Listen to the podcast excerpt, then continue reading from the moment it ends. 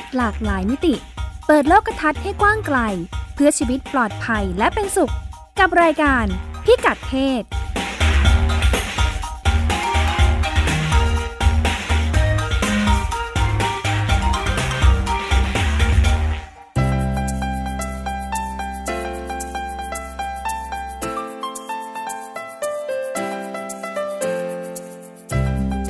เพศวันนี้ติดตามเรื่องเพศหลากหลายมิติกับเราได้ที่นี่ ช่วง check in ความเสี่ยงบนโลกออนไลน์ที่ทำให้เซ็กส์ผ่านอินเทอร์เน็ต อาจไม่ใช่คำตอบสุดท้ายของการสานความสัมพันธ์ในวันที่ต้องอยู่บ้านหยุดเชื้อ เรื่องเพศไม่พลาด ความรุนแรงในครอบครัวและในความสัมพันธ์ทำไมถึงไม่จบได้ง่ายไปฟังประสบการณ์ตรงจากการทำงาน ในการช่วยเหลือผู้ประสบปัญหาจากแอดมินเพจชีโร่ เรื่องเพศ เรื่องลูก เมื่อครอบครัวร้าวฉานจนถึงจุดแตกหัก คุณพ่อจะดูแลและรักษาความสัมพันธ์กับลูกที่อยู่อีกบ้านได้อย่างไร ไปฟังมุมมองและคำแนะนำดีๆ จากหมอโอแพทย์หญิงจิรพรอรุณากูล จากคณะแพทยศาสตร์ โรงพยาบาลรามาธิบดี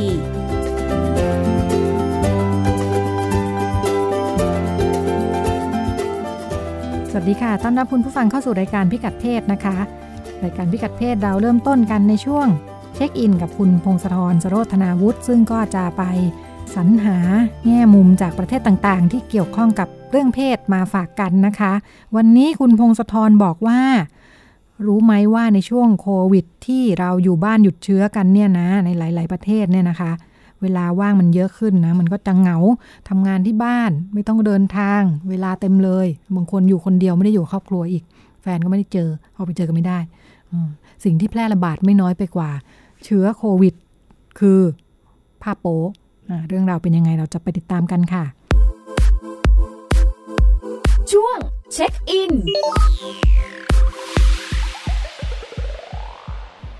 ค่ะ คุณมงคลธรครับผม อืม เป็นแพเรื่ร่องระบาดไปตามออนไลน์ออนแน่ไลนอนน์และตามแชทที่คุยกัน เพราะว่าออฟไลน์ออนกลาวช่วงนี้เราต้องอยู่ออนไลน์หมดอ่าอืมค่ะ เขาเรียกปรากฏการณ์เอ่อ new normal ว่าปกติใหม่ใช่ไหมฮะค่ะอ่าอันนี้มันมีศัพท์ใหม่ เขาเรียกว่า new addiction เสพติดใหม่ เสพติดใหม่ค่ะ อืมเสพติดสิ่งใหม่ ๆ ในที่ตัวเองไม่เคยทำมาก่อน และไม่เคยทำอ๋อเป็นหน้าใหม่ในวงการ เป็นหน้าใหม่ในวงการในค่ะโควิดครับผมคนไม่เคยส่งรูปโป้มาก่อนก็ส่งค่ะรูปตัวเองเนี่ยแหละอืมอ่า หรือว่าใช้เซ็กเทคอ่าเดี๋ยวค่ะเซ็กเทคคือภาษาไทยไม่มีไม่มีความไม่มีคำแปลด้วย ข้อความข้อควาที่เกี่ยวข้องกับเรื่องเพศ ที่เป็นข้อความยั่วยวนอ๋อค่ะเราอารมณ์หรือบรรยายเรื่องเพศค่ะอ่าเพื่อปลุกเราอีกฝ่ายอ๋อค่ะเซ็กเทคส่งประมาณนี้แชทคุยกัน กับส่งรูปโป๊ของตัวเองไปให้คู่สนทนา ประมาณนี้ ช่วงโควิดออกไปไหนไม่ได้ครับ ผมเด็กๆ นักเรียนว่างๆไม่มีอะไรทำก็แชทคุย ส่งรูปโป๊ส่งข้อความไปหาเพื่อน อะถ้าทางเหงาอะเนาะถ้าทางเหงา ทีนี้ไปถามเด็กๆเด็ก ๆ ก็บอกว่า ต้องส่งอะ เพราะว่าอีกฝั่งหนึ่งจะได้ไม่เบื่อ แฟนจะได้ไม่อ๋อเบื่อแต่อ่าแกกลัวไม่เจอกันแล้วแฟนทิ้ง กลัวแต่ไม่แฟนเขาก็ทิ้งไปไหนไม่ได้นะอืมอืมก็เพราะติดแฟนอยู่ไม่ได้ในติดอยู่ติดอยู่ในบ้านบ้านใครบ้านมัน อืมมันก็เลยเป็นประเด็นว่าค่ะเออมันมีรูปหลุดตามมา แล้วก็อ๋อส่งไปมันก็ใช่ทันทีที่มันหลุดออกไปจากเราเนาะอืมหลุดออกไปจากเราก็พุ่งมหาศาลเขาบอกว่าช่วงที่ผ่านมาแบบเอ่อคำแฮชแท็กที่เกี่ยวกับรูปโป๊เกี่ยวกับอะไรทั้งหลายทั้งแหล่เกี่ยวกับเรื่องเพศ ตามโซเชียลมีเดียทวิตตงทวิตเตอร์มันเพิ่มขึ้นมหาศาลเลยครับ แล้วก็ข้อความหนึ่งที่คนมักจะขอคือขอดูรูปอวัยวะเพศเธอหน่อยอะประมาณเนี้ยเหมือนคำแฮชแท็กอืมคำแบบเนี้ยค่ะโผล่ขึ้นมาเต็มเลย อืม เหมือนคนก็แบบอยากดูอยากรู้ คนอยากส่งแกนอะไรกัน อะสิ่งที่เขาคุยกันก็คือว่า ถ้ามันหลุดขึ้นมาล่ะ มันจะเกิดอะไรขึ้น อันนี้ปัญหาของของวัยรุ่นเลยใช่ไหมปัญหาเราพูดถึงของวัยรุ่นอย่างเดียวไหมถ้าเป็นวัยรุ่นจะเจอแรงกระทบมากกว่าค่ะ เพราะว่ากฎหมายของเมืองนอกนะครับ คือ ถ้าส่งรูปโป๊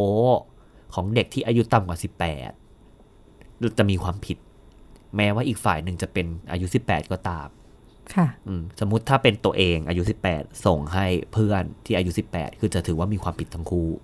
ส่งรูปตัวเองไปผิดไหม ก็ถือว่าผิดอ้าวเหรอคะ ใช่เออครับห้ามส่งรูปเหล่านี้ห้มห้ามส่งรูปเหล่านี้เลยค่ะ แล้วถ้ามันหลุดปุ๊บก็จะมีคดีความมากมายมหาศาลว่าเออส่งข้อความอนาจารอะไรไหมส่งข้อความที่เป็นผู้เยาว์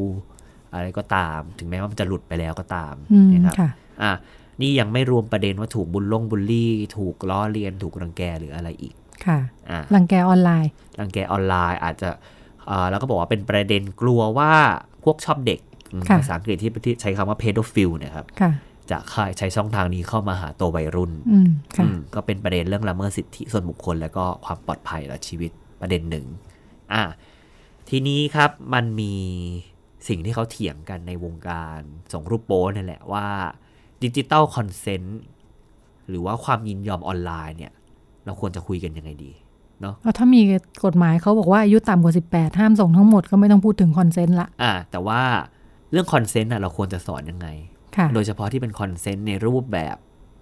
ออนไลน์อย่างเงี้ยฮะค่ะเพราะว่าที่ผ่านมาเรามักจะคุย consent ในมิติของเรื่อง การตัดสินใจมีเพศสัมพันธ์เนาะค่ะหรือว่าการตัดสินใจคบแฟนหรืออะไร มันก็จะเป็นอีกเรื่องหนึ่งว่าต้องคิดให้ดีก่อนทำใช่ไหมฮะหรือว่าต้องเอาคร่าวๆว่าต้องแบบคิดก่อนแล้วก็ต้องตอบตัวเองว่าใช่หรือไม่ใช่แล้วก็ต้องสื่อสารอีกฝ่ายให้ชัดเจน อืมต้องสื่อสารให้ชัดเจนว่าต้องการไหมหรือว่าไม่ต้องการแล้วก็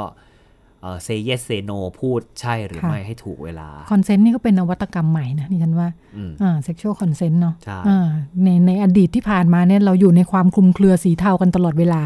อ่ามองหน้าแบบนี้แปลว่าโอเคอืมไปดูหนังด้วยแปลว่านอนด้วยได้อ่าอ่าใช่เป็นแฟนกันแปลว่าได้ตลอดหรืออะไรอย่างงี้ใช่ไหมใช่แต่ consent ก็จะเป็นตัวแบ่งแยกตรงนี้ว่าตัวการไม่ยินยอมอืมเกิดขึ้นได้ใน ทุกขั้นตอนดูขั้นตอนแล้วว่าก็ต้องบอกว่ายินยอมเท่านั้น ถึงจะทำต่อได้อ่าอ่าแต่พอมาเป็น digital consent เนี่ยครับเขาบอกว่ามันซับซ้อนอะค่ะ มันต่างกับ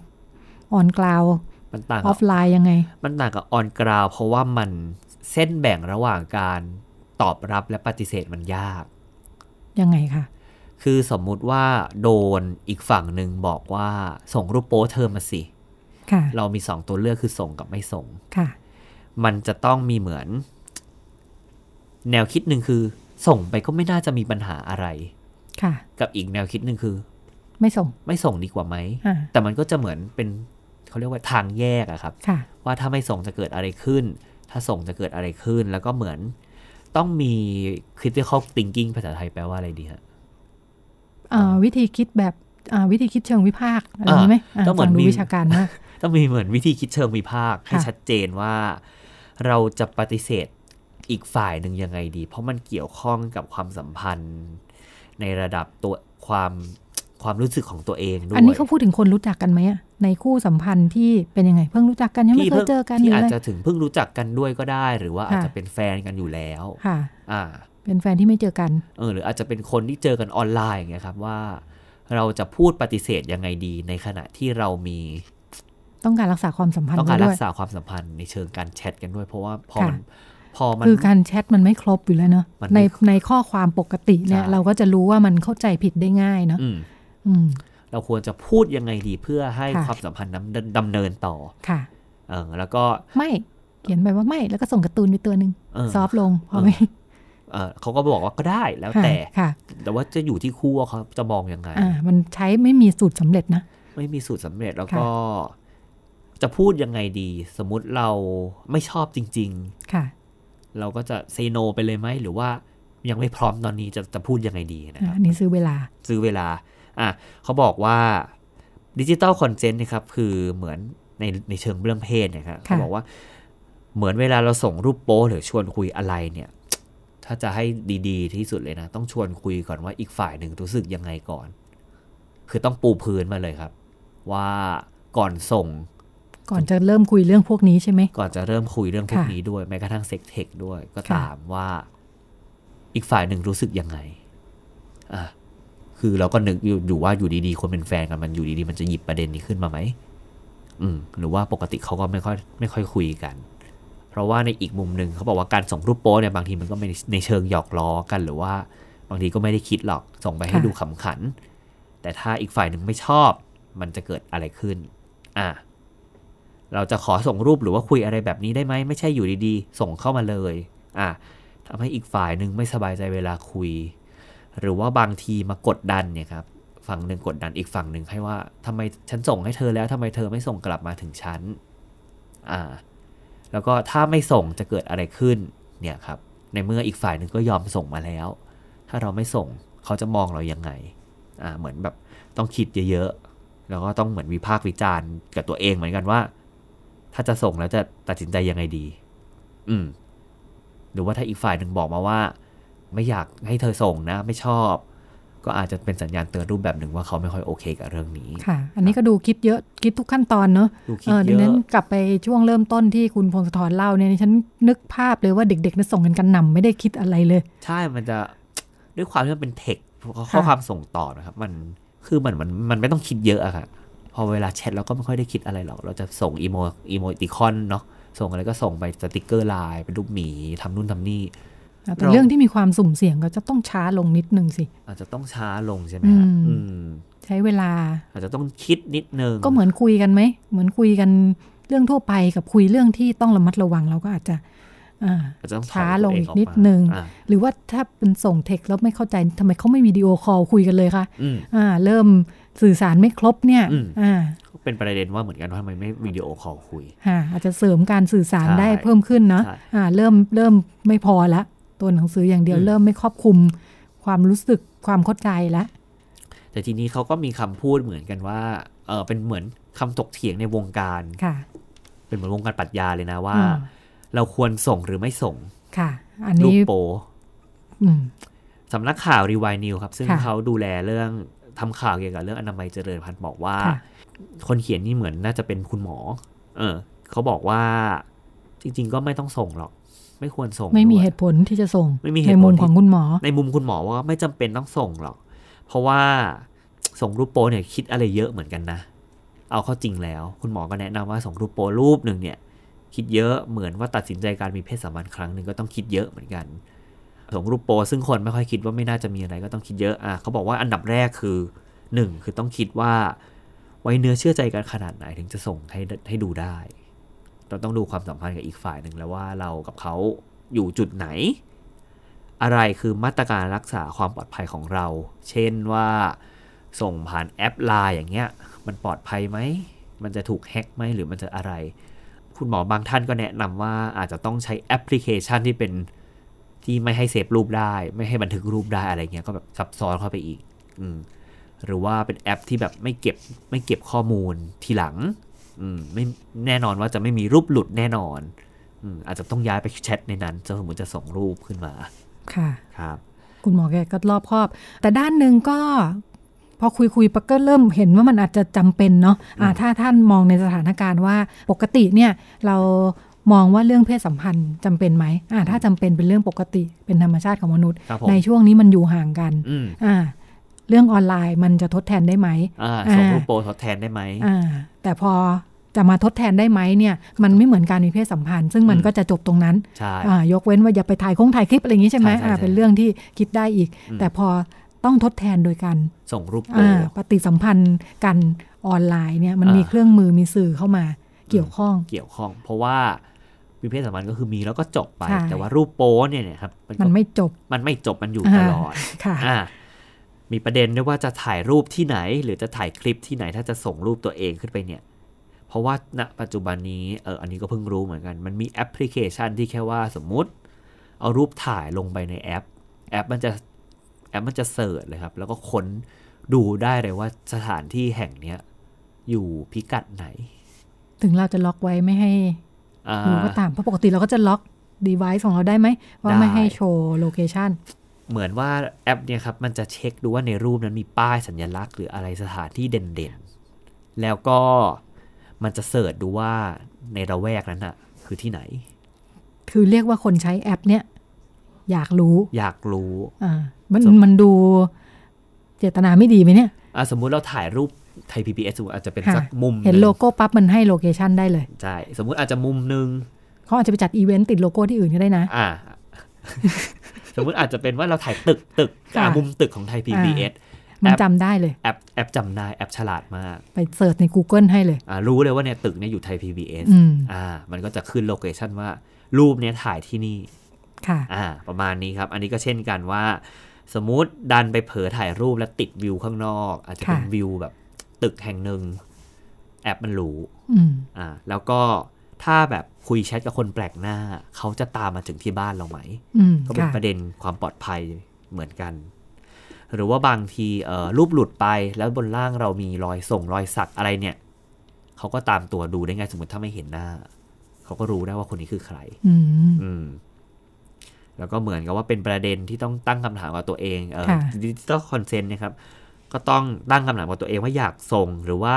มันเป็นทางเลือกสุดท้ายที่ต้องทำในการรักษาความสัมพันธ์ของทั้งสองฝ่ายค่ะ คือก็ต้องคิดเยอะไม่แพ้กับเรื่องการตัดสินใจมีเพศสัมพันธ์เลย คิดเยอะมากกว่าอีกเนาะเพราะว่าด้วยความทันสมัยของเทคโนโลยีที่ว่าเนี่ยอะไรใช่ที่เราคิดว่ามันปลอดภัยเนี่ยอืมมันมันไม่อาจได้จะไม่ปลอดภัยก็มันได้ไม่ปลอดภัยแล้วก็ด้วยความที่มันเป็นดิจิตอลเนี่ยค่ะมันมีฟุตปรินหรือว่ามันมีร่องรอยนะร่องรอยาตามมาตลอดค่ะอ่า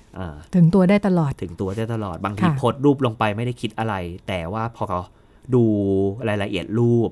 บางรูปที่ถ่ายด้วยมือถือมันขึ้นวันที่ที่ถ่ายขึ้นสถานที่ที่ถ่ายขึ้นมาก็มีเหมือนกัน ต้องระวังมาก ๆทีเดียวนะคะครับผมก็เป็นเรื่องราวที่นำมาฝากกัน แล้วก็น่าจะเป็นประโยชน์ในชีวิตประจำวันเนาะเอาไปใช้ได้ค่ะ ก็ขอบคุณคุณมงคลธรนะคะ แล้วก็เดี๋ยวเราไปในช่วงถัดไปค่ะ อืมขอบคุณครับ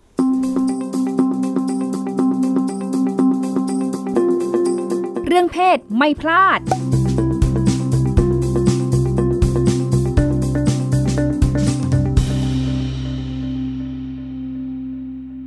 หลายปีที่ผ่านมาดิฉันได้อ่านหนังสือ เล่มหนึ่ง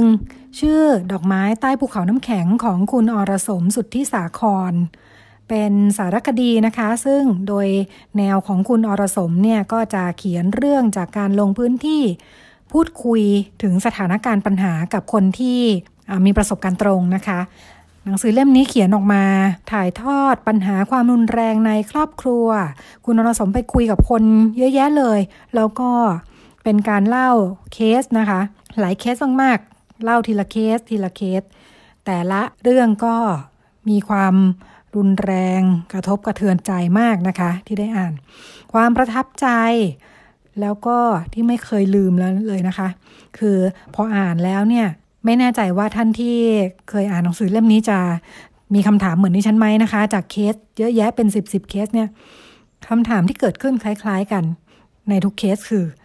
เจอความรุนแรงขนาดนี้เนี่ยทำไมถึงต้องทนด้วยนะคะ เกือบทุกเคสเลยเนี่ยโดนทุบโดนตีโดนตบ ใช้อาวุธ ถูกทำร้ายรุนแรงทั้งร่างกายจิตใจเนี่ยนะคะ พอออกไปจากปัญหาได้สักพักหนึ่ง เดี๋ยวก็จะมีเหตุให้วนกลับมาใหม่อีก เช่น สามีแฟนเนี่ยไปง้อไปอะไรเนี่ยเดี๋ยวก็จะกลับมาคืนดีนะคะ แล้วก็จะเจอปัญหาซ้ำแบบเนี้ยซ้ำไปซ้ำมาวนไปวนมาอยู่แบบนี้ วันนี้เป็นตอนต่อที่เราจะคุยกับคุณเบส บุษยาศรีสมพงศ์แอดมินเพจชีโร่ซึ่งอยู่ในโครงการชีโร่ซึ่งช่วยเหลือ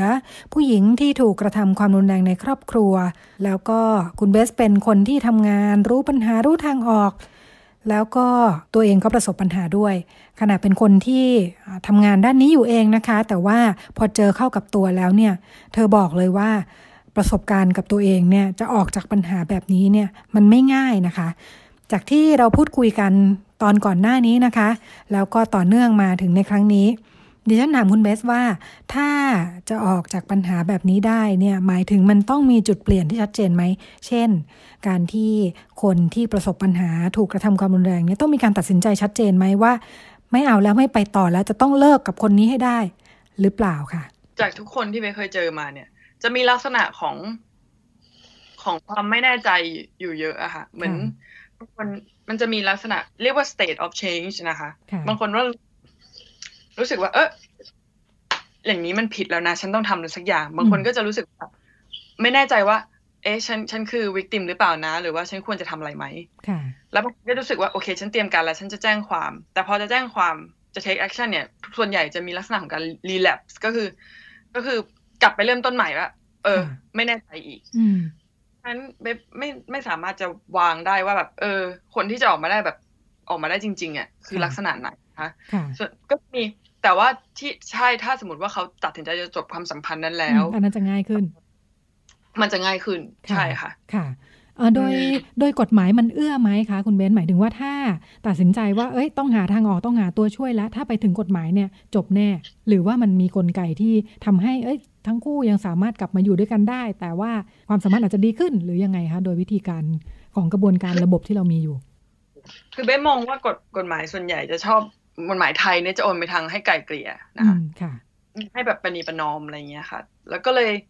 จริง ๆ ตอนตอนที่เบสโดนคดเอ่อเป็นคนดำเนินคดีเอง ตั้งแต่ชั้นก่อนที่จะก่อนที่จะลงเปิดคดีด้วยซ้ำอะไรอย่างเงี้ยค่ะเขาก็จะถามว่าอ่าเรียกผู้ชายมาเลยไหมจะได้จะได้คุยกันตรงนี้เลยอะไรเงี้ยค่ะคือ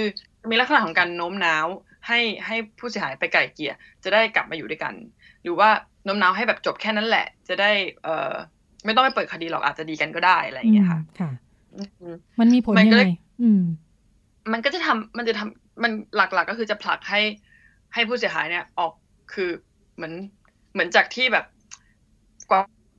จะประคองใจไปใช้คำว่าประคองใจเลยนะกว่าจะประคองใจมาสถานีอืมตำรวจ เพื่อแจ้งความได้ก็ยากอยู่แล้วค่ะแล้วคุณมาบอกว่าเออ เออ ไม่ต้องดำเนินคดีหรอกไปทำอย่างนี้ทำอย่างนี้แหละอืมเออแล้วก็มีลักษณะคำถามว่าเออแล้วคุณไปพูดอะไรกับเขาหรือเปล่าคุณไปทำเขาก่อนหรือเปล่าอะไรอย่างเงี้ยค่ะมันทำให้เรารู้สึกว่าอ้าว กลายเป็นว่าคนที่ควรจะช่วยเราไม่ได้อยู่ข้างเราเลย อืมค่ะอืมก็จะยอมแพ้ใช่ค่ะค่ะค่ะเออซึ่งมันไม่แก้ปัญหาเนาะ ในที่สุดการกลับไปก็เหมือนกลับไปเริ่มต้นใหม่กว่าจะบิวตัวเองมาได้ขนาดนี้ ใช่ค่ะ มันก็จะทำให้เขากลับเหมือนกลับไปไซเลนซ์กลับไปถูกไปกลับไปเงียบ กลับไปเจ็กเงียบๆคนเดียวค่ะซึ่งในดีเองมันก็มีหลายคดีมากที่ที่ผู้หญิงคนหนึ่งเคยแจ้งความมาหลายรอบแล้วอืมค่ะก็ไม่ไม่สามารถจะลงเลขคดีได้ให้แต่บันทึกประจำวัน ซึ่งการบันทึกประจำวันนี้มันก็เหมือนโน้ตอัน หนึ่งที่ยังไม่ได้ดำเนินการนะคะค่ะสุดท้ายกลายเป็นว่าเขาก็โดนกระทำเพิ่มขึ้น แล้วก็เคยมีเคสที่เสียชีวิตไปเลยด้วยซ้ำอืมค่ะอืมค่ะค่ะเอ่ออย่างนั้นในในการทำงานของคุณเบส เวลามีเคสมาขอความช่วยเหลือแล้ว เราสามารถอ่าทำให้มันแตกต่างออกไปจากกลไกที่เป็นอยู่ แล้วก็ดูไม่ค่อยเป็นทางออกแบบนี้ยังไงบ้างคะมันต้องมีอะไรเข้ามาอ่าเป็นตัวช่วยมากกว่านั้นอีกบ้าง คือมันจะมีหลายวิธีอะนะคะ แต่ก็หลักๆ เราก็ก็ท่านในอย่างแม่สอนก็จะมีการทำงานประกบคู่กับ case worker หรือว่าหรือว่าการนักสังคมอะนะคะค่ะการที่เตรียมคือเหมือนเขาจะใช้คำว่าเตรียมเคสก็คือเตรียมเตรียมพลังของของผู้ถูกกระทำระดับหนึ่งค่ะว่า เอ่อว่าอันนี้คือสิทธิ์ของคุณนะ แล้วก็เขาอาจเจ้าหน้าที่อาจจะถามแบบนี้ แต่แต่แบบคือ เราก็จะต้องรู้ว่าเราไม่จำเป็นต้องไกลเกลี่ยเราสามารถไปต่อได้ ก็คือให้ความรู้กับตัวผู้ถูกกระทำเองว่านี่คือสิทธิ์ของคุณนี่คือกฎหมายอืมค่ะอันนี้คือลำดับขั้นตอนหนึ่งสองสามสี่แล้วถ้าสมมุติว่ารู้สึกไม่ไหวก็โอเค ให้ให้เวลาตัวเองในการที่จะค่อยๆ process time อะไรอย่างเงี้ยค่ะ แล้วก็อ่ามีนักจิตวิทยานักสังคมอยู่ตรงไหนบ้างที่สามารถให้ความให้ความช่วยเหลือทางด้านจิตใจระหว่างนี้ได้ค่ะแล้วก็ประเมินความเสี่ยง แล้วก็ทำ safety plan กันว่าเออตอนนี้ตอนนี้ระหว่างดำเนินคดีเนี่ยรู้สึกว่าไม่ปลอดภัยตรงไหนไหมสร้างเอ่อมีมีรหัสว่า เออเบอร์ฉุกเฉินจะโทรหาใคร แล้วก็ safe space พื้นที่ไหนที่ปลอดภัยที่คุณไปบ้าง แล้วก็ถ้าถ้ามีความเป็นรู้สึกว่าเออเราถูกผู้ถูกกระทำถูกตามอยู่อะไรเงี้ยค่ะค่ะก็จะมีการวางแผนว่าเออเวลาเดินทางกลับบ้านต้องต้องไม่เดินทางกลับบ้านในในใน ถ้าถ้าถึงว่าแยกกันอยู่แล้วเนาะค่ะก็ต้องพยายามจะเหมือนกับ เอ่อมีคนที่ทำงานรู้ว่าอันนี้อาจจะเป็นความเสี่ยงอะไรเงี้ยค่ะแล้วก็การขอคำสั่งคุ้มครอง อันนี้ก็เป็นช่องทางหนึ่ง ที่สามารถช่วยเอ่อผู้ที่ประสบปัญหาได้อะค่ะ แต่หลักๆก็คือเราจะเราจะเน้นเสริมทางด้านทางด้านจิตใจค่ะค่ะก็ยืนยันว่าคุณคุณมีสิทธิ์ที่ทำอย่างนี้ แล้วก็การที่คุณถูกกระทำเนี่ยอย่าอย่าไปคิดว่ามันอย่าโทษตัวเองประมาณเนี้ยค่ะ ค่ะ แสดงว่าปัญหาแบบนี้เนี่ยอ่าความขัดแย้งในครอบครัวความรุนแรงแบบนี้เนี่ยมันจบได้หลายแบบไหมคุณเบส เช่น จบแบบแยกย้ายกันไป หรือว่าจบแบบยังสามารถกลับมาอยู่ด้วยกันได้ แต่ปรับ ความเข้าใจความสัมพันธ์กันใหม่เป็นไปได้ไหมคะ ค่ะแปลว่ามันจบได้หลายแบบ เพราะว่าค่ะส่วนใหญ่ใช้คำว่า survivor center approach ก็คือ มันจะจบแบบไหนเนี่ย มันจะอยู่ที่ผู้กระทำเอง แต่สิ่งที่เราทำได้ก็คือการให้ advocate ให้ข้อมูลแล้วก็ให้ความรู้ให้พลังเขาไปค่ะมันก็จะมีคนที่จบแบบจบที่แบบไม่ได้ดำเนินคดีเป็นคดีความรุนแรงแล้วจบแค่ได้คำสั่งคุ้มครองมาแล้วรู้สึกปลอดภัยค่ะจบที่ศาลมีการไกล่เกลี่ยจบที่โอเคมี เอ่อศาลมีคำสั่งให้เขาไม่มายุ่งกับเราอีก หรือว่าบางคนก็จบแค่ บางคนขนาดว่าตั้งตั้งต้นว่าฉันจะแจ้งความมาตั้งนาน แต่สุดท้ายก็จบแค่ เอ่อเขาไม่มายุ่งกับเราอีก แล้วเราเรามีเราอยู่ได้ต่ออย่างปลอดภัยแล้วก็รู้สึกรู้สึกดีขึ้นอะไรเงี้ยแล้วบางคนก็บางคนก็กลับไปนะคะ อืมค่ะมีคนที่ไปแล้วก็มีการทำงานกับทั้งสองฝ่ายคือตอนนั้น มีเอ่อที่ฝ่ายฝ่ายผู้กระทำเอง ก็มีการ รู้ตัวว่าทำไมถึงเลือกที่จะใช้เครื่องมือความรุนแรงในการตัดสินปัญหาค่ะมีการบำมีการไปพบเอ่อนักจิตบำบัดอะไรอย่างเงี้ย ค่ะ ค่ะ อืม ค่ะ ซึ่งเราก็ถ้าว่าเราเห็นอย่างนั้นแล้วก็ไม่ใช่ว่าเฮ้ยอย่างนี้ต้องแจ้งความอย่างเดียว คือเบสก็บอกว่าโอเค ถ้าอันนี้คือสิ่งที่คุณตัดสินใจแล้ว แต่อันนี้คือ safety plan นะถ้ามันมีอะไรเกิดขึ้น อะไรอย่างเงี้ยค่ะ ค่ะสนใจของของเออกรณีที่ที่คุณเบสเล่าว่าอ่าฝ่ายผู้กระทำเนาะคือฝ่ายผู้ชาย สามารถจะรู้ปัญหาแล้วก็ปรับ ปรับพฤติกรรมของตัวเองได้เออขอให้เล่าให้อันนี้ให้ฟังนิดนึงค่ะ เพราะอันเนี้ยก็เป็นหลายเรื่องที่หลายคนอาจจะกังวลว่าเอ้ยถ้าลุกออกไปแจ้งความเอาเรื่องเอาราวเนี่ย เดี๋ยวอ่าฝ่ายฝ่ายสามีก็จะถูกลงโทษจะต้องแยกกันอยู่อะไรอย่างนี้ใช่ไหมคะแต่แสดงว่ามันก็มีทางออกอื่นได้อีก ใช่ค่ะอย่างรณีนี้ก็คืออมแต่จริง ๆ ในเรื่องของการปรับพฤติกรรมอะไรอย่างเงี้ยค่ะ ค่ะ คือคือเบสมอง เข้าใจว่าผู้ที่ใช้ความรุนแรงหรือผู้ผู้กระทำเนี่ยอะก็อาจจะเคยเป็นเหยื่อก่อน อืมค่ะ เหมือนคนที่เป็น victim แล้วก็ turn เป็น abuser เองอะไรอย่างเงี้ยมค่ะค่ะ ค่ะ แต่การที่เขาจะจะจะกลายเป็นคนที่แบบเปลี่ยนพฤติกรรมเนี่ยค่ะมันจะต้องอยู่ที่ตัวคนนั้นเองอะ่ะ มันแทบจะเป็นไปไม่ได้เลยที่อืมที่คนอื่นจะสามารถมาแบบ เออ คุณต้องเปลี่ยนนะค่ะอืมแต่เบกก็เคยเจอคู่ที่ เอ่อมีการใช้ความรุนแรง แล้วตอนหลังเขาก็ เขาก็มีการเอ่อฝ่ายชายเองก็ก็มีการปรับพฤติกรรมอะไรอย่างเงี้ยค่ะค่ะแล้วก็ยังอยู่ด้วยกันได้อืมใช่ค่ะใช้เวลาปรับเยพฤติอะไหมคะอะไรนะคะ ใช้เวลาเยอะไหมกว่าคนคนหนึ่งจะแบบว่าเปลี่ยนพฤติกรรมจากเคยก้าวลัดใช้ความรุนแรงมาให้เป็นแบบอื่นได้อยู่กันได้เนี่ยค่ะ คือมันมันมีปัจจัยหลายอย่างอะนะคะ บางคนค่บางคนที่ใช้ความรุนแรงเนี่ยเอ่อส่วนอะก็อาจจะมีประสบการณ์ในวัยเด็กอืมบางอย่างค่ะและคราวนี้ ถ้าสมมุติว่าคนส่วนใหญ่ก็จะมีลักษณะที่คือคือในสังคมไทยเองเราไม่ได้พูดถึงเรื่อง mental health กันมากขนาดนั้น แล้วเราการเข้าถึงบริการ mental health อืมเองก็ก็อาจจะยากอะนะคะค่ะแล้วเบสยังมองว่าค่านิยมการเจอนักจิตแพทย์ หรือว่าอืมนักค่ะจิตวิทยาบางอย่างคนจะมองว่าเออคุณต้องมีปัญหาด้านจิตใจจริง ๆ ถึงต้องไปเจอค่ะเพราะฉะนั้นข้อท้ายก็คือถ้าสมมติว่า คนที่ใช้ความรุนแรงแล้ว เพราะว่าจริง ๆ แล้วตัวเองมีมีเอ่อมีปมบางอย่างเนี่ย เขาจะไม่มีแทบจะไม่มีทางนั้นได้เลยว่าค่ะถ้าไม่ไม่ explore ตัวเอง หรือว่าค้นหาค้นหาตัวเองอะนะคะ มันถ้าพูดเป็นเปอร์เซ็นต์นี่ก็ถือว่ายังถือว่าน้อยอยู่นะคะอืมค่ะว่าว่าคนที่จะมาปรับได้แล้วก็ใช้เวลานานไหมอันนี้ อันนี้แล้วแต่ค่ะเลยว่าว่า แล้วแต่เคอืมสอะค่ะ ไม่ค่ะสามารถพูดได้นานแค่ไหน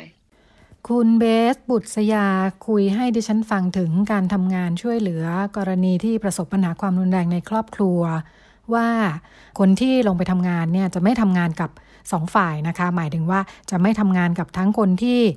เป็นคนถูกกระทำความรุนแรง รวมทั้ง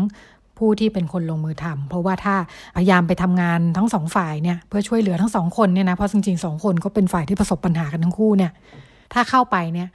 คนทำงานจะกลายเป็นคนกลางเลยนะคะ แล้วก็ปัญหามันก็จะยุ่งวุ่นวายซับซ้อนเข้าไปอีก แล้วก็อาจจะเสี่ยงที่ปัญหาความรุนแรงจะมากขึ้นอีก ดิฉันถามต่อไปค่ะว่าปัญหาความยากจนเนี่ยที่เขาพูดกันว่าจนเครียดกินเหล้าเนี่ย มันเป็นตัวที่นำไปสู่ความรุนแรงในครอบครัวด้วยหรือเปล่า อย่างแต่ว่าในเรื่องอุปสรรคอย่างเช่นเรื่องการเงินเรื่องเรื่องการใช้แบบดื่มแอลกอฮอล์อะไรอย่างเงี้ยค่ะอืมค่ะ พวกมันเป็นไม่ไม่ไม่ไม่มองว่ามันเป็นปัจจัยเสริมค่ะมันไม่มันไม่ใช่แบบ มันไม่ใช่รากปัญหามันคือปัจจัยเสริมที่ ที่ให้ให้เขาเหล่านั้น ใช้ความรุนแรงมากขึ้น อืมค่ะเอ่อแล้วมันก็จะมีเรื่องของการเอ่อลักษณะที่รู้สึกว่าฉันมีอำนาจเหนือกว่า ค่ะ และอยากควบคุมอีกฝ่ายอืมประมาณเนี้ย ค่ะค่ะอืมโอ้ถ้าเป็นเรื่องทัศนคติอย่างนี้ก็ ก็ดูซับซ้อนเนาะถ้าจะแก้ปัญหานี้ค่ะ ค่ะ คุณแม่ถ้าพูดถึงว่าในในวิธีการเพื่อให้ปัญหาแก้ได้เหมือนต้องมีหลายฝ่ายเหมือนกันเนาะมันไม่ใช่แค่คนที่ถูกกระทำความรุนแรงเดินไปถึงแจ้งความได้เลย แต่อย่างที่คุณเบสเล่าก็อาจจะต้องมีนักสังคมมาช่วยกันสร้างความเชื่อมั่น ให้แบบว่าหนักแน่นเข้าใจฉันถูกกระทำจะต้องมีฝ่ายนักจิตวิทยาเข้ามา จริง ๆ แล้วบ้านเรามีกลไกที่พร้อมขนาดนั้นไหมคะโดยระบบเจ้าหน้าที่หรือว่าอะไรอย่างนี้ ค่ะ คือแต่ก่อนเนี่ยค่ะที่เขาตั้งศูนย์พึ่งได้หรือว่า one stop service center OSCC ขึ้นมาใหม่ๆเนี่ยค่ะคืออย่างยกตัวอย่างอย่างในพื้นที่แม่สอดเองก็จะมี OSCC ตั้งอยู่ที่สถานีตำรวจค่ะก็คือจะมีตำรวจ แล้วก็ตำรวจที่มีความเชี่ยวชาญที่ได้รับการอบรมการทำคดีความรุนแรงในครอบครัวและคดีเพศไว้ คือนั่งตรงนั้นเลยแล้วก็ทำอยู่คดีเดียวแล้วก็มันจะเป็นลักษณะที่สมมุติว่าถ้าไปโรงพยาบาลอย่างเช่น โดนกระทำมาแล้วไปโรงพยาบาลปุ๊บ ก็จะมีอย่างคนคนแรกที่ต้องรีสปอนคือฝ่ายการแพทย์นะคะฝ่ายดูปลอดภัยตรงไหนไหมแล้วก็ทำทำเอ่อทำบันทึกไว้ แล้วก็จะมีการให้นักสังคมเนี่ยเข้ามาประกบและประเมินว่าเป็นยังไงนู่นนี่นั่นแล้วถ้าสมมติจะดำเนินคดีเขาก็จะมีการส่งต่อ ไปมีการระหว่างระหว่างสถานีตำรวจกับโรงพยาบาลเองก็จะมีใบส่งส่ง refer เคสกันนะคะลักษณะการทำงานของเคสความรุนแรงในครอบครัวจะเป็นลักษณะของ สหวิชาชีพ ก็คือมีฝ่ายสังคม ก็คือพัฒนาสังคมและความมั่นคงมนุษย์ก็เป็นหลักๆ ในนี้ ฝ่ายสังคมฝ่ายฝ่ายการแพทย์ case worker ก็คือคนที่เป็นคนประกบดูแลเคสเอง แล้วก็เป็นฝ่ายความปลอดภัยคือเจ้าที่ตำรวจ แล้วนักกฎหมายนี่สำหรับเบสไม่มองว่านักกฎหมายก็จะมาหลังๆหน่อยนะคะเพราะแรกน่าจะดูเรื่องจิตใจและร่างกายสำคัญที่สุดใช่ก็จะมีประเมินความเสี่ยงกัน ค่ะเพ ราะว่าแต่ถ้าเป็นคดีที่มีรวมเด็กอยู่ด้วย ก็จะมีเจ้าหน้าที่คุ้มครองเด็กผู้เชี่ยวชาญทางด้านเข้ามาเสริมนี่ค่ะค่ะ ใช่ ถือว่าเรามีระบบแล้วก็มีคนทำงานรองรับอยู่พอสมควรนะคะ เออ แต่ก็มองว่าตอนหลังๆ เหมือนงบประมาณหายไป แล้วก็ระบบหายไปไปยังหรือข้อท้าไม่เจอข้อท้าทายที่ เอ่อเหมือนเวลาเราให้เคสลองโทรหนึ่งสามศูนย์ศูนย์หรือว่าโทรหาว่า เออโรงพยาบาลใกล้บ้านตรงไหนมีศูนย์ OSCC บ้างอะค่ะ เราตอนนี้กลายเป็นว่าไม่ มันไม่ใช่โรงโรงพยาบาลรัฐทุกโรงพยาบาลที่ OSCC มันแอคทีฟอะนะคะ มันแค่บางพื้นที่เท่านั้น แล้วก็ยัง คือไม่ยังระบุไม่ได้ชัดๆเลยว่าที่ไหนที่กลไกนั้นมันยัง มันยัง effective อยู่ เพราะว่าเวลาถ้าสมมติงบประมาณมันไม่พอแล้วบุคลากรงานล้นมืออย่างเงี้ยค่ะ ก็จะสามารถเอ่อให้ความช่วยเหลือได้อย่างมีประสิทธิภาพ และอย่างตอนหลังสถานีตำรวจเองเนี่ย โต๊ะนั้นก็หายไปแล้ว แล้วพื้นที่สำหรับการรายเคสเพศหรือว่าเคสที่มันดูเป็นเรื่องส่วนตัวเหมือนว่า ไม่ใช่สิ่งที่ที่สังคมแบบไม่กล้าพูดชัดๆเนี่ยนะคะกลายว่าผู้ถูกกระทำเองก็ไม่อยากจะเข้าไปถึงให้การในพื้นที่ที่คนอื่นนั่งฟังอยู่อืม แล้วอย่างตัวเจ้าหน้าที่หรือพนักงานสอบสวนที่ เคยได้ทำเคสความรุนแรงมาจนเชี่ยวชาญเนี่ยบางทีก็จะมีการย้ายตำแหน่งไปทำอย่างอื่นการย้ายแบบ cross sector อย่างเงี้ยค่ะ คือเบ ก็ไม่ใช่คนที่อยู่ในระบบตำรวจเอง ก็เลยไม่อยากจะคอมเมนต์มากแต่ แต่เราก็เห็นว่าจากประสบการณ์แล้วก็มีคนที่ตอนแรกอยู่สายสืบแล้ว ก็ไปสายสอบสวน อยู่สายสอบสวนแล้วก็ไปอยู่อย่างอื่น จนมันทำให้ความเชี่ยวชาญ skill set อันนั้นมันมันไม่ได้ถูกใช้อย่างมีประสิทธิภาพอะค่ะ แล้วการ training ตอนแต่ว่าก็มีความพยายามที่ฝ่ายยุติธรรมเองฝ่ายอายการศาลนี่ก็มีความพยายามที่จะทำให้เกิด training กับตำรวจเองนะคะ ในเรื่องของการตอบสนองความรุนแรงพวกนี้หรือว่าเวลามีเคสขึ้นมาเราจะคุ้มครองอยังไง แต่ไปก็ยังมองว่ามันก็จะเป็นลักษณะของการเทรนในเชิงหนึ่งสองสามสี่กฎหมายเป็นแบบนี้นะ คุณต้องคุณต้องเปิดคดีแล้วยื่นเอกสารภายในสิบแปดชั่วโมงนะแต่พอหน้างานแล้วถ้าสมมติว่าเจ้าหน้าที่มีงานล้นมืออยู่ มีเคส เอ่อยาเสพติดหรือว่าเคสอย่างอื่นเข้ามาแล้วตัวเขายังต้องทำอะไรหลายอย่างอะค่ะมันก็จะ การ prioritize เคสขึ้นมาเขาก็จะมองว่าอย่างเคสความรุนแรงในครอบครัวที่ส่วนใหญ่แล้วผู้แจ้งเนี่ยจริงๆ ถ้าพูดกันตรงๆเวลาเคสความรุนแรงในครอบครัวเวลาเคสก็แจ้งส่วนใหญ่ก็ ไม่ใช่ไม่รู้ว่าส่วนใหญ่หรือเปล่าแต่เท่าที่คุยกับพนักงานสอบสวนมาเขาบอกว่า พอมาแจ้งเสร็จก็จะไม่ค่อยกลับมาอีก หรือว่าสุดท้ายก็ดีกัน มันก็เลยทำให้เป็นการลดทอนความอยากที่จะเปิดเคสของตัวเจ้าหน้าที่เองด้วยอย่างเงี้ยนะคะ แต่ไม่มองถ้าสมมติว่าเรามีการเซต ไปเลยว่าคนนี้ทำเรื่องคดีพวกนี้เท่านั้น โดยที่ไม่ให้งานอื่นมารบกวนชีวิตเขาอย่างเงี้ยค่ะ มันก็จะกำลังใจแล้วก็ให้กับเจ้าหน้าที่ในพื้นที่คนที่รับเคสหน้างงานเนี่ย ได้ได้ทำมากขึ้นจริง ๆอะนะคะ แล้วก็ให้มีงบประมาณไปช่วยเหลือจริง ๆ ด้วยอะไรเงี้ยค่ะ ค่ะ คือตัวตัวปัญหาก็มีความซับซ้อนมีความยากอยู่แล้วนะคะ พอมาเจอเรื่องระบบแก้ปัญหาก็ดูมีปัญหาในตัวเองอยู่อีกนะคะ ลองขยับมาที่งานเชิงป้องกันบ้าง เห็นบอกว่าช่วงหลังก็มีการทำงาน กับเยาวชนคนรุ่นใหม่เพิ่มขึ้นด้วยนะคะ งานเชิงป้องกันเป็นยังไงบ้าง มีความยากตรงไหนถ้าเทียบกับงานที่ดูยากมากที่เราผ่านมาแล้วนะคะคุณเบนค่ะ ไม่ว่าเชิงป้องกันก็จะเป็นลักษณะการการให้ความรู้การการสร้างความตระหนักรู้ในเรื่องของความรุนแรงในครอบครัว แล้วก็เปลี่ยนมายาคติแบบค่ะคือลบไปคติเก่าที่มองว่าความรุนแรงในครอบครัวเป็นเรื่องส่วนตัวนะคะค่ะแล้วก็จะมักจะอธิบายปัญหาเชิงระบบคือ เอ่อก็จะทำประมาณเขียนเขียนบทความผ่านเพจ แล้วก็ให้สัมภาษณ์ในสื่อต่างๆนะคะค่ะแล้วในปีที่ผ่านมาเบก็ได้ได้มีโอกาสทำงานร่วมกับ UN Women ในการพูดเรื่องนี้ด้วยอืมค่ะเอ่อแต่พอพอเวลาไปพูดในเวทีของ UN Women เนี่ยก็จะมันจะเป็นเวทีภาษาอังกฤษอะนะคะอืมค่ะมันก็จะไม่ได้ค่อยได้เอ่อได้เตะตาสื่อค่ะในหรือว่าสังคมไทยขนาดนั้น เราก็เลยเวลามีเอ่อสื่อไทยมาสัมภาษณ์เบก็จะพยายาม ต่อให้ยุ่งแค่ไหนเบก็จะทำให้เวลาสัมภาษณ์เพื่อให้คนได้ได้คุยกันเรื่องนี้ ค่ะ ค่ะ เอ่อการสร้างความป้องกันอีกอย่างหนึ่งก็คือการทำคลาส o ูมแล้วเบก็ได้ไปพูดที่มหาลัยด้วยนะคะอืมแล้วก็ค่ะตอนนี้มีออนไลน์คลาสค่ะ อืม แล้วสิ่งหนึ่งที่เราเห็นว่ามันเป็นน่าจะเป็นชุดป้องในอนาคตที่เป็นระบบใหญ่ ๆ ถ้าลองนึกสภาพว่าถ้าในจิต เอ่อในเรื่องการสุขภาพจิตเนี่ยค่ะ ถ้าในแต่ละชุมชน หรือว่าสถา บันการศึกษาหรือว่าในโรงเรียนเนี่ยมีการให้ความรู้เรื่องนี้ แล้วก็ให้ความรู้ใส่ใจเรื่องเอ่อคนที่มีสุขภาพจิต ในฐานะ ไม่ว่าจะเป็นผู้กระทำหรือผู้ถูกกระทำเนี่ยมากขึ้นค่ะอาจจะเป็นกลไกเชิงป้องกันได้อย่างหนึ่งอะนะคะ ค่ะ ค่ะ อืมงั้นอันนี้คือนี่นี่คือภาพของการทำงานเชิงป้องกันที่มองเห็น แล้วก็การออกแบบ safety plan สำหรับ เอ่อสำหรับคนที่เป็นผู้เสี่ยง อยู่แล้วอะนะคะค่ะอันนี้ safety plan เราก็มีการได้โพสต์ไปในเพจชิโร่แล้วก็พยายามให้มีการ circulate ไปกับกลุ่มอื่น แต่เอ่อในแต่ละเคสเนี่ยก็อาจจะต้องดีไซน์ safety plan ต่างๆ ออกไปอะค่ะ ค่ะ หมายถึงอะไรคะ อยากให้อธิบายเพิ่มเติม safety plan ที่ว่า อย่างเช่นเอ่อคือมีเคสที่เอ่อโดนกระทำความรุนแรงแต่ว่ายังไม่ยังไม่อยากก้าวข้ามออกมาค่ะคือ คือเหมือนกับว่า ตอนที่เขามาตอนที่เขามาเจอเราแล้วเขาบอกเออเนี่ย โดนโดนโดนทำร้ายแบบนี้จะทำยังไง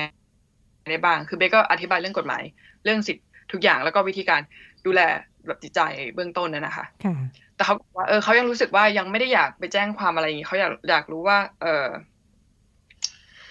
อาจจะมีการพยายามคุยกับฝ่ายผู้กระทำหรือว่าอาจจะไปอยู่กับบ้านบ้านแม่ก่อนอะไรอย่างเงี้ยค่ะค่ะเราก็จะบอกว่าอ่าอย่างน้อยตอนนี้อะค่ะ จะออกถ้าจะออกจากบ้านในช่วงกักอย่างยกตัวอย่างเช่นในช่วงกักตัวเนาะค่ะ ถ้าจะออกจากบ้านออกได้ไกลแล้วในบ้านในบ้านนะคะมีพื้นที่ที่เป็นพื้นที่ปลอดภัยไหมค่ะอย่างเช่น เป็นที่ที่เราสามารถแบบไปอยู่โดยที่ไม่ได้ไม่ได้ถูก เอ่อถูกเขาเรียกว่าอะไรกระตุ้นการการทะเลาะกันอะไรอย่างเงี้ยค่ะค่ะแล้วก็จะบอกว่า เออ ให้พยายามเก็บการแพ็คกระเป๋าคือ อย่างเรื่องเอกสารสิทธิ์สำคัญ บัตรประชาชนแบงก์บัตร ATM คือต้องให้เก็บไว้ใน พื้นที่ที่เรารู้คนเดียว แล้วก็ล็อกแพ็คไว้เลย เสื้อผ้าจำเป็นทุกอย่าง แล้วถ้ามีลูกก็ให้สื่อสารกับลูก อย่างเช่น เอ่อโค้ดสอนลูก ว่าถ้าสมมติถ้าสมมติแม่อาแขนออกไปต้องวิ่งเข้ามาเลยอืมประมาณเนี้ยค่ะค่ะ อะไรที่มันเป็นถ้าถูกคือเซตแพนสำหรับ emergency ก็คือถ้าฉุกเฉินคุณวิ่งได้เลยค่ะแล้วช่องทางออกตรงไหนใครบ้านไหนที่เราไปหาได้ที่เขาไม่รู้ค่ะหรือว่าเวลาทะเลาะกันอย่าไปทะเลาะกันในห้องครัว เพราะว่าในอืมห้องครัวนี้ก็มีมีมีดมีอะไรอ่าอยู่อย่างเงี้ยค่ะอืมแล้วก็จะมีเอ่อ ในลักษณะของ อันนี้คือลักษณะของถ้ายังอยู่บ้านเดียวกันอยู่นะคะค่ะแล้วลักษณะของของที่ออกมาแล้วอย่างที่เล่าให้ฟังก็คือ อะดำเนินการขอคำสั่งคุ้มครอง ซึ่งบางทีใช้เวลาเป็นเดือนก็มีค่ะเราก็เลยบอกว่า อ่างั้นคุณไปทำงานตอนนี้ปลอดภัยไหมในลองประเมินสิอืมคนไหนที่คอยดูแลเราได้บ้างกลับบ้านทางไหนแล้วเขารู้ไหมอืมประมาณเนี้ยค่ะก็จะเป็นการดีไซน์ออก ต่างๆออกไปแล้วแต่แล้วแต่คนนะคะ ค่ะอืมอ๋อเซฟตี้แพนที่ว่านี่หมายถึงว่ามันจะถูกใช้โดยอ่าคนที่คอยให้คำปรึกษาอย่างอย่างเราเนาะแล้วก็คนที่ประสบปัญหาความรุนแรง ใช่ค่ะ ค่ะ เหมือนกับว่าเพื่อให้มองปัญหาของตัวเองอย่างรอบด้าน แล้วก็สามารถจะเตรียมแผนที่เหมาะสมได้ ค่ะ อีกอันหนึงเราก็คือเหมือนกับว่าถ้าสมมุติว่ารู้ว่าสอ นอไหนคือสอนอที่ดูแลเราในพื้นที่นั้นนะคะ แล้วปกติจะมีสายตรวจมาแถวนั้นใช่ไหมคะค่ะก็คือเหมือนพยายามมีเบอร์ติดต่อตรงเอาไว้ ใช่ไม่คือเบนไม่รู้ว่าวิธีนี้มันมันเพอร์เฟกหรือเปล่านะ แต่บางค่ะทีเบนมองว่า เอ่อการที่ เพราะว่าเรา เพราะว่าเราทุกเคสอะค่ะ บางคนเขาก็ไม่ได้สามารถออกมาเลยได้ได้เดี๋ยวนั้นค่ะไม่ว่าจะปัจจัยเรื่องการเงินเรื่องอะไรก็ตามเนี่ยค่ะการที่มีเบอร์เจ้าหน้าที่ไว้ มันก็ทำให้ถ้ามีอะไรฉุกเฉินก็สามารถ ช่วยได้อีกระดับหนึ่งค่ะ ค่ะอ่าสุดท้ายขอสั้น ๆ สักนาทีเดียวค่ะ คุณเบส ข้อคิดสำคัญสำหรับผู้ฟังนะคะ จากที่เราคุยกันมาทั้งหมดเกี่ยวกับเรื่องปัญหาความรุนแรงในครอบครัวในความสัมพันธ์เนี่ย อะไรคือสิ่งสำคัญที่สุดที่ควรจะอยู่ในใจไว้เลย ก็คือเรื่องความรุนแรงในครอบครัวมันไม่ใช่เรื่องส่วนตัวค่ะว่ามันเป็นเรื่องเรื่องของทุกคน แล้วก็อยากให้ทุกคนไม่ตัดสินว่าผู้ถูกกระทำ จะต้องทำยังไงต่อคือพยายามให้อำนาจเขากลับไป ให้พลังเขากลับไปนะคะ เพื่อจะให้เขาตัดสินใจได้ทำอะไรด้วยตัวเอง แล้วก็อย่าอย่าพยายามอย่านิ่งเฉยกับกับสิ่งที่เกิดขึ้นเพราะว่าจริงๆแล้วสังคมก็มีส่วนรับผิดชอบในในปัญหาพวกนี้ที่เกิดขึ้นไม่ว่าจะเป็นเรื่องค่านิยม เรื่องระบบการศึกษา เรื่องระบบที่เราอยู่ด้วยกันที่มักจะใช้รักวัวให้ผูกรักลูกให้ตี หรือว่าใช้วิธีการกดขี่กดดันกันนะคะมันก็เป็นปัจจัยที่ทำให้เกิดความรุนแรงมาตลอดเอ่อเพราะฉะนั้นก็เลยอยากให้ ยายามเป็นหูเป็นตาให้กันและกัน แล้วก็เสริมกำลังใจให้ผู้ถูกกระทำสามารถลุกขึ้นมาต่อสู้ด้วยด้วยตัวด้วยด้วยตัวเขาเองโดยโดยที่เราพยายามสปอร์ตกับพวกเขาอะนะคะก็เป็นเรื่องราวความรุนแรงในครอบครัว และในความสัมพันธ์ที่นำมาฝากกันในช่วงเรื่องเพศไม่พลาดนะคะ ที่ทำให้เราเห็นทั้งสภาพปัญหาเข้าใจถึงสถานการณ์ที่เกิดขึ้น รวมทั้งเห็น กลไกแล้วก็ระบบช่วยเหลือที่มีอยู่จากประสบการณ์ของคนทำงานในภาคประชาสังคม ซึ่งตอนนี้คุณเบสก็เรียนต่ออยู่นะคะ ซึ่งก็คงจะได้นำงานด้านวิชาการมาช่วยสนับสนุนการทำงานด้วย หลังจากนี้ก็ถือว่าเป็นอีกเรี่ยวแรงสำคัญที่คงจะได้มีส่วนในการผลักดันการแก้ปัญหานี้ในสังคมไทย แล้วก็ช่วงต่อไป เราพบกับคุณหมอโอในช่วงเรื่องเพศเรื่องลูกค่ะ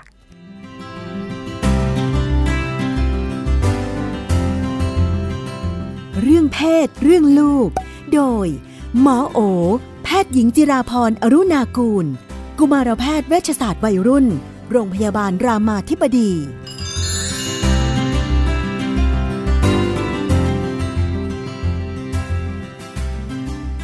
ในช่วงเรื่องเพศเรื่องลูกนะคะ เป็นประจำที่เราจะอยู่กับคุณหมอโอ สวัสดีค่ะ สวัสดีค่ะอ่ามาดูวันนี้เป็นประเด็นครอบครัวเป็นปัญหาของคุณพ่อกันบ้าง คุณพ่อบ้านแตกค่ะครอบครัวที่แยกย้ายกันก็ไม่ได้สร้างปัญหาให้กับลูกอย่างเดียว คุณพ่อก็เป็นปัญหาด้วย คุณพ่อบอกว่าเลิกกับภรรยา ตัวเองทำงานอยู่ต่างจังหวัดภรรยาก็เลยอ่าเลิกเลิกร้างกันก็ย้ายกลับมากรุงเทพ จบกันแบบไม่ค่อยดีเท่าไหร่ ลูกชาย ตอน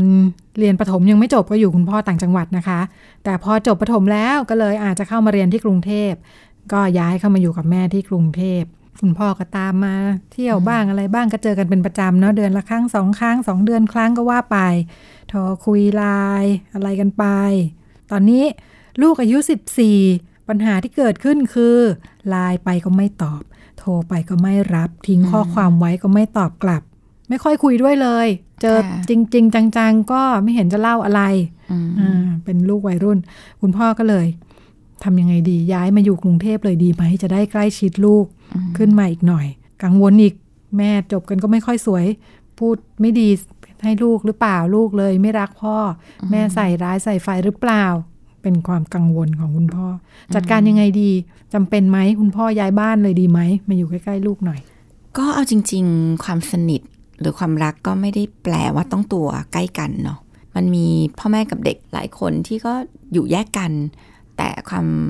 สัมพันธ์ก็เชื่อมโยงถึงกันได้ เพราะฉะนั้นอย่าเพิ่งตั้งโจทย์ว่าตัวต้องใกล้นะคะ เพราะมีหลายเด็กหลายคนตอนนี้อยู่บ้านเดียวกับพ่อแม่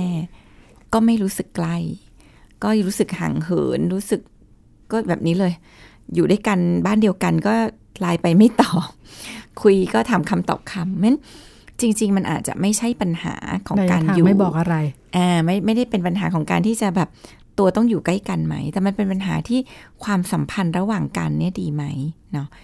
คือความสัมพันธ์ระหว่างกันเนี่ย มันก็บอกยากเพราะว่าคุณพ่อไม่ได้บอกรายละเอียด แต่หมอก็เชื่อว่า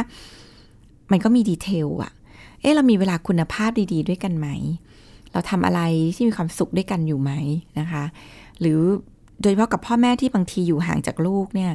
บางทีพอเจอกันจะรู้สึกเป็นเวลาทอง เป็นเวลาทองของการอบรมสั่งสอน พ่อแม่ก็จะบน่นจัดอย่าเต็มเลจัดยเต็มอ่าเตือนนั่น เตือนนี่เวลาน้อยซักอ่าเวลาน้อยต้องใช้สอยอย่างประหยัด ก็จะซักไอ้นั่นได้ยัง ตอนนี้ต่อไปอยากจะเรียนอะไรอะไรมันเนื่องจากเวลามันน้อยมันก็จะใช้ดูวิธีเข้มกาข้รนในมากการเนาะในการคุยอะไรที่แบบค่ะสั่งสอนเยอะอ่าว่าตำหนิอยากให้คาดหวังแสดงอะไรดูเป็นบาอิงนทีเทนเด็กซีฟคอร์สอินเทนซีฟคอร์สในเวลาอันสั้นเด็กก็จะอึดอัด แล้วบางทีก็เลยเบื่อที่จะเจอ เพราะว่าเจอก็จะรู้แล้วว่าก็จะตกอยู่ในสภาพแบบ โดนซ้อนโดนอะไรเงี้ยงั้นเราคิดว่าลองลองลองดูตรงนี้ก่อนว่าหนึ่งก็คือเวลาคุณภาพที่เราทำอะไรดีๆกับลูกมีไหมสองคือ ความสัมพันธ์เรากับลูกเนี่ยมันเป็นยังไง เวลาเจอกัน ถ้าเวลาเจอกันเนี่ยเราเป็นคนที่คอยฟังเขาเกิดอะไรขึ้นบ้าง ตอนนี้เป็นยังไงมั่งลูกมีอะไรอึดอัดไหม มีอะไรที่ทำแล้วสนุกบ้างอะไรเงี้ยนะ แล้วเราเป็นคนฟังดีๆ เป็นคนฟังที่ฟังเพื่อจะเข้าใจเขา ฟังเพื่อจะ support เขา ฟังเพื่อจะช่วยไกด์เขาว่าเอายังไงดี โดยที่ไม่ไปสอนอะไรเยอะ เด็กอาจจะรู้สึกว่าโหการเจอพ่อ เนี่ยมันเป็นแบบเวลาที่รอคอยอะ่ะ เพราะว่ามันเป็นเวลาที่ได้แบบเจอคนที่เข้าใจได้ระบายความรู้สึกต่างๆ ในชีวิต ก็อาจจะปรับตัวเองเป็นคนที่ฟังเขาให้เป็นก่อน เพราะว่า มอหมอเจอปัญหาเยอะจริง ๆ ว่าวัยรุ่นคอนเนคกับพ่อแม่ไม่ได้เนี่ยส่วนหนึ่งเป็นว่าพ่อแม่ก็สอนเยอะพูดเยอะ ทั้งที่เป็นวัยที่แบบสอนได้น้อยลงมากแล้วนะคะแต่เราก็ยังสอนเขาเป็นเหมือนเด็ก แล้วยิ่งเขาเป็นวัยรุ่นที่ยิ่งแบบ ดูไม่มีทีท่าจะอยู่กับร่องกับรอยเราก็ยิ่งสอนมากพูดมากเด็กวัยรุ่นก็ยิ่งหนีห่าง เพราะว่าเขาก็อยากอยู่กับคนทำให้เขารู้สึกว่าเขาโตแล้ว วัยรุ่นเขาก็รู้สึกว่าเขาอยากดูเป็นผู้ใหญ่อยากโตเพราะฉะนั้นลองกลับมาดูเรื่องความสัมพันธ์ก่อน เนาะก่อนที่จะรีบย้ายตัวเองเข้ามา ซึ่งอาจจะไม่ช่วยอะไร อีกอันนึงเนี่ยหมอคิดว่ามันมีสาเหตุของความเหินห่าง มันไม่ได้เกิดแบบ วันนี้ยังคุยกันดีๆพรุ่งนี้หายไปเลยอันเนี้ย มันอาจจะมีอะไรที่ค่อยๆอะแล้วเราก็ไม่ได้ทันที่จะแบบไปจัดการอะไรเราก็ปล่อยเวลาให้มันเนิ่นนานจนมันห่างกันแบบไม่ตอบไลน์ไปเลยอย่างเงี้ยหมอคิดว่ามันอาจจะดีถ้าเราจะคุยประเด็นนี้กับลูกขึ้นมาเนาะตอนที่เราเจอกับเขาว่า พ่อสังเกตดู ว่าช่วงหลังเนี่ย เราแบบคุยกันน้อยลงมากเลย บางทีพ่อไลน์ไปเนี่ยก็ไม่มีการตอบกลับ เพราะก็ไม่เข้าใจว่ามันเกิดอะไรขึ้น มันมีปัญหาอะไรทางของโทรศัพท์ของแอปหรือเปล่า หรือ ซึ่งบางทีมันก็ไม่รู้เนาะทีลูกก็อาจจะโทรศัพท์เจ๊งแอดเข้ามาใหม่ไม่ได้เลยก็ลองถามเขาดูก่อนว่าเออมันเกิดอะไรขึ้นไหมแล้วรู้ว่าตอนเนี้ยความสัมพันธ์ระหว่างเรามัน เป็นยังไงบ้างมันมีอะไรคุยกับเขาตรงไปตรงมาได้นะคะ แล้วฟังจริง ๆ อย่าแบบแก้ตัวอย่าแบบอะไรเงี้ยก็ฟังฟังฟังก็คือไม่ขัด ไม่แทรกสอน ไม่แบบไม่แทรกถามด้วยเนาะแล้วก็ฟังเพื่อจะเข้าใจจริงๆว่าเขาคิดอะไรเขารู้สึกอะไรหมอคิดว่าเริ่มทำอันนี้ก่อนอก่อนที่จะตัดสินใจไปทำอะไรเยอะแยะ กลับมาดูเรื่องความสัมพันธ์ก่อน แล้วก็คุยกับลูกได้ตรงไปตรงมา ว่ามันเกิดอะไรขึ้น อีกโจทย์หนึ่งอ่าตอนนี้ภรรยาภรรยาที่ได้เลิกกันไปแล้วคุณพ่อคนเดิมเนี่ยนะคะภรรยากำลังจะแต่งงานใหม่ด้วยอ่าลูกก็จะต้องอยู่บ้านที่มีพ่อใหม่สิแถมยังมีลูกติดมาอีก จะเป็นปัญหาไหมอืมคุณพ่อเป็นห่วงทางไกล ก็บอกไม่ได้เลยอ่าปัญหาไม่ได้ขึ้นอยู่กับการมีพ่อใหม่ การมีลูกติดมา ปัญหาขึ้นอยู่กับคน ว่าเป็นคนที่โอเคไหม เราเจอเยอะมากว่าเด็กหลายคนมีพ่อเลี้ยง แม่เลี้ยงที่ดี กลายเป็นชีวิตดีไปเลยเออมีคนเข้าใจเขามีคน supportครอบครัวแม่เมื่ออะไรเงี้ยเพราะฉะนั้นมันขึ้นอยู่กับคุณภาพของคนที่เข้ามาและความสัมพันธ์ของคนที่เข้ามาที่จะเกิดขึ้นกับตัวเด็ก มันอย่าเพิ่งไปตีโจทย์ก่อนว่าพ่อเลี้ยงต้องมีปัญหากับลูก แม่เลี้ยงต้องมีปัญหากับคนที่เป็นลูกติดเลย คืออย่าเพิ่งไปคิดอะไรแบบนั้น มันอันนั้นมันเป็นเหมือนกับเราก็ถูกมายาคติ ละครไทย นิยาย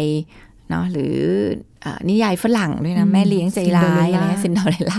ก็เป็นมันก็เป็นแลี้ยงใจภาพจร้ยำเอ่อที่ทำให้หลายคนเนี่ยใช้ชีวิตยากขึ้นมากนะ คือ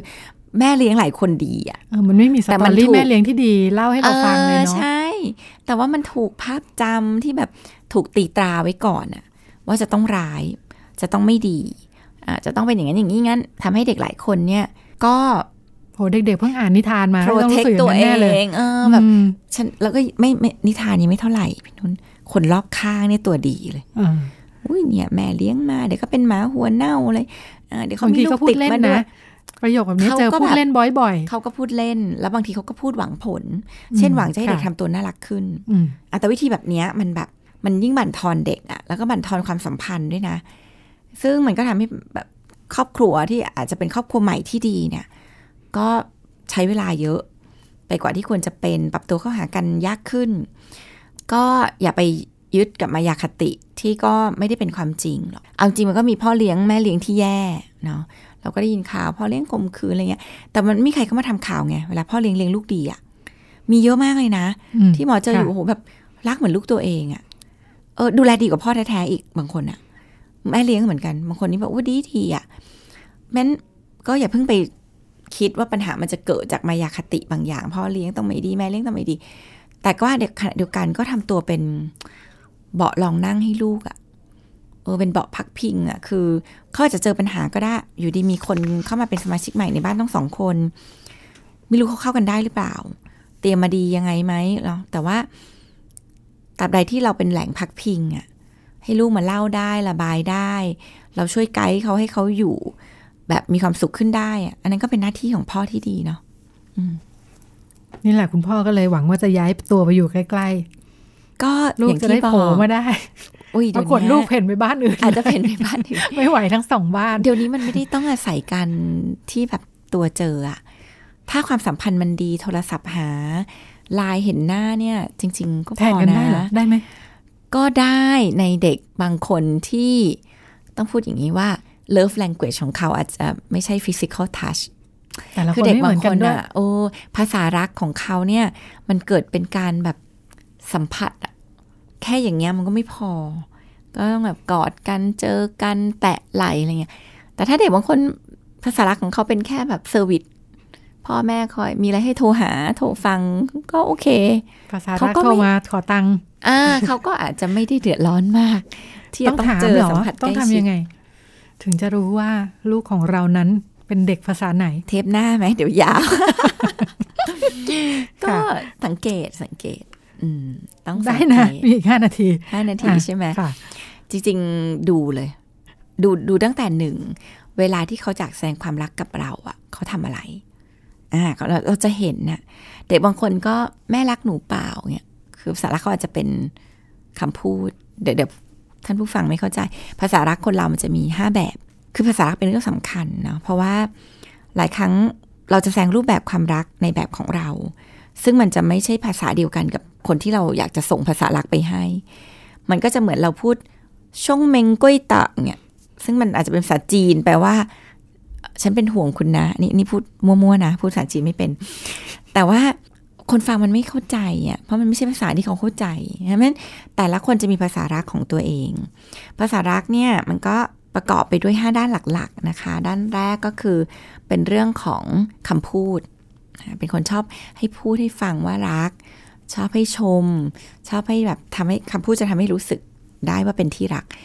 อีกแบบหนึ่งก็เป็นเรื่องของสัมผัส กอด หอม แตะไหลโอบอะไรเงี้ย อันนี้ก็จะเป็นเรื่องของภาษารัก ภาษารักของบางคนจะเป็นเวลาคุณภาพ เวลาที่เราได้ทำอะไรด้วยกัน ไม่ต้องมาบอกรักอะไรมากหรอก แต่ว่าได้ใช้เวลาอยู่ด้วยกันเนี่ยพอแล้ว ภาษารักของบางคนเป็นเซอร์วิส รับส่งลูกทุกวันเนี่ย หรือแค่ทำกับข้าวให้กินนะโหลูกซึ้งมากเลยว่าแม่รัก เพราะว่าภาษารักของเขาเป็น เป็นเหมือนกับสิ่งที่เป็นการกระทำที่ทำให้ ภาษารักของบางคนเป็นของขวัญ อืม ก็คำพูดไม่ต้องน้องขอบัตรรูด เอาของมาจะรู้สึกได้เลยก็อีว่ากภาษารักหนึ่ฉังนมากเออะออะแต่ละคนเนี่ยจะมีภาษารักคนละแบบเพราะฉะนั้นสิ่งที่เราจะสังเกตได้ว่าคนที่เรากำลังสื่อภาษารักเขาเป็นอะไรเนี่ย ก็โดยจากการสังเกต เวลาที่เขาแสดงความรักเนี่ยเขาทำยังไง อย่างลูกหมอเนี่ย ภาษารักก็เป็นแบบ physical touch ชอบกอด ชอบนัวเนีย เพราะเรารู้เลยว่าเวลาที่เขาอยากจะเข้ามาหาเราเนี่ย เขาจะเข้ามาแล้วก็จุ๊บอะมากอดมาเขาคลออะไรเออภาษารักเนี่ยของเขาเป็น physical touch ซึ่งโชคดีตรงกัน ไม่ไม่ได้อยู่ที่การเลี้ยงดูแล้ว เขาบอกว่าโอ๊ยต้องกอดลูกจะดี ทุกคนก็วิ่งไปตะครุบกอดลูกกันไม่เนี่ยเด็กบางคนก็ไม่ได้ชอบให้กอด อืมอ่า กอดลูกดี แต่ก็มีนั่นหลานกอดลูที่กแบบดีจริงอะไรๆอย่างเงี้ยเออใช่กอดลูกดีจริง ๆ แต่บางคนก็รำคาญเพราะว่ามันไม่ใช่อะไรที่ทำให้เขารู้สึกดีอ๋อแต่กอดลูกดี เพราะว่ากอดลูกมันทำให้ออกซิโตซิน ซึ่งเป็นสารสื่อประสาทเนาะเป็นฮอร์โมนเนี่ยหลั่งในสมองแล้วมันทำให้สมองสงบอะกอดเนี่ยมันก็ช่วยทำให้แบบ soothing ทำให้อบอุ่น แต่ว่ามันไม่ได้แปลว่าภาษารักของเด็กทุกคนคือกอดเด็กที่แบบว่าพอโดนกอดแล้วอีวิ่งไปเลยอย่างนี้ก็ก็มีไม่ไม่ได้เป็นปัญหาอะไรอ่ใช่ไหมไม่ได้เป็นปัญหาอืมเขาอาจจะค่ะไม่ได้ชอบอะให้คนมา แสดงความรักแบบนี้อึดอัดเขินอะไรเงี้ยก็ไม่ใช่ภาษารักของเขาเพราะพ่อแม่ก็ต้องฝึกสังเกตนะคะว่าภาษารักของลูกเราเนี่ยคืออะไร แล้วก็ส่งภาษารักให้ตรงกับภาษาเขา เพราะว่ามันเจอเยอะมากจริงพี่นุ่นแล้วมันเป็นปัญหาด้วยนะพ่อแม่บางคนเนี่ยทำงานมากเลย แล้วก็บอกว่านี่ไงที่ทำมาหากินตื่นแต่เช้าทำกับข้าวให้นี่ยังไม่รักอีกเหรออย่างที่ลูกพูดว่าพ่อไม่เคยกอดผมเลย คือมันคนละแบบ ภาษา แล้วมันก็อยู่กันแบบไม่รู้สึกว่ารัก แม่บางคนเนี่ยเคยเจอแม่คนหนึ่งนะ บอกว่าลูกนะ ไม่เคยไม่ค่อยอะไรกับแม่มากหรอก ไม่เคยบอกรักแม่เลยนะ ไม่เคยแบบมาหอมมาอะไรอย่างเงี้ย ไม่เหมือนลูกอีกคนหนึ่งแต่พอไปดูคือลูกคนเนี้ย มาช่วยงานทุกวันเลยนะเสาร์อาทิตย์ แม่มีกิจการในลูกคนนี้เป็นคนที่ลุกขึ้นมาช่วยคือ ภาษารักของเขาอาจจะเป็นเซอร์วิส เขาก็ลุกขึ้นมาทำให้ แต่ว่าเขาไม่ได้เป็นคนมาพูด รักแม่นะอะไรอย่างเงี้ยเขาไม่ใช่อะเขาก็จะแบบส่งภาษารักคนละแบบมันถ้าเราไม่เข้าใจภาษารักบางทีก็ทำให้เรามีปัญหารักค่ะ ก็เป็น 5 ภาษาจากคุณหมอโอวันนี้นะคะค่ะน่าสนใจทีเดียวค่ะ ช่วงเรื่องเพศเรื่องลูก แล้วก็รายการพิกัดเพศวันนี้หมดเวลาแล้วค่ะ ดิฉันกับคุณหมอโอลาคุณผู้ฟังไปก่อนสวัสดีค่ะค่ะสวัสดีค่ะ ติดตามรายการได้ที่ www.thaipbspodcast.com แอปพลิเคชัน Thai PBS Podcast หรือฟังผ่านแอปพลิเคชัน Podcast ของ iOS Google Podcast Android Podbean SoundCloud และ Spotify ติดตามความเคลื่อนไหวของรายการและแสดงความคิดเห็น โดยกดถูกใจที่ facebook.com/thaipbspodcast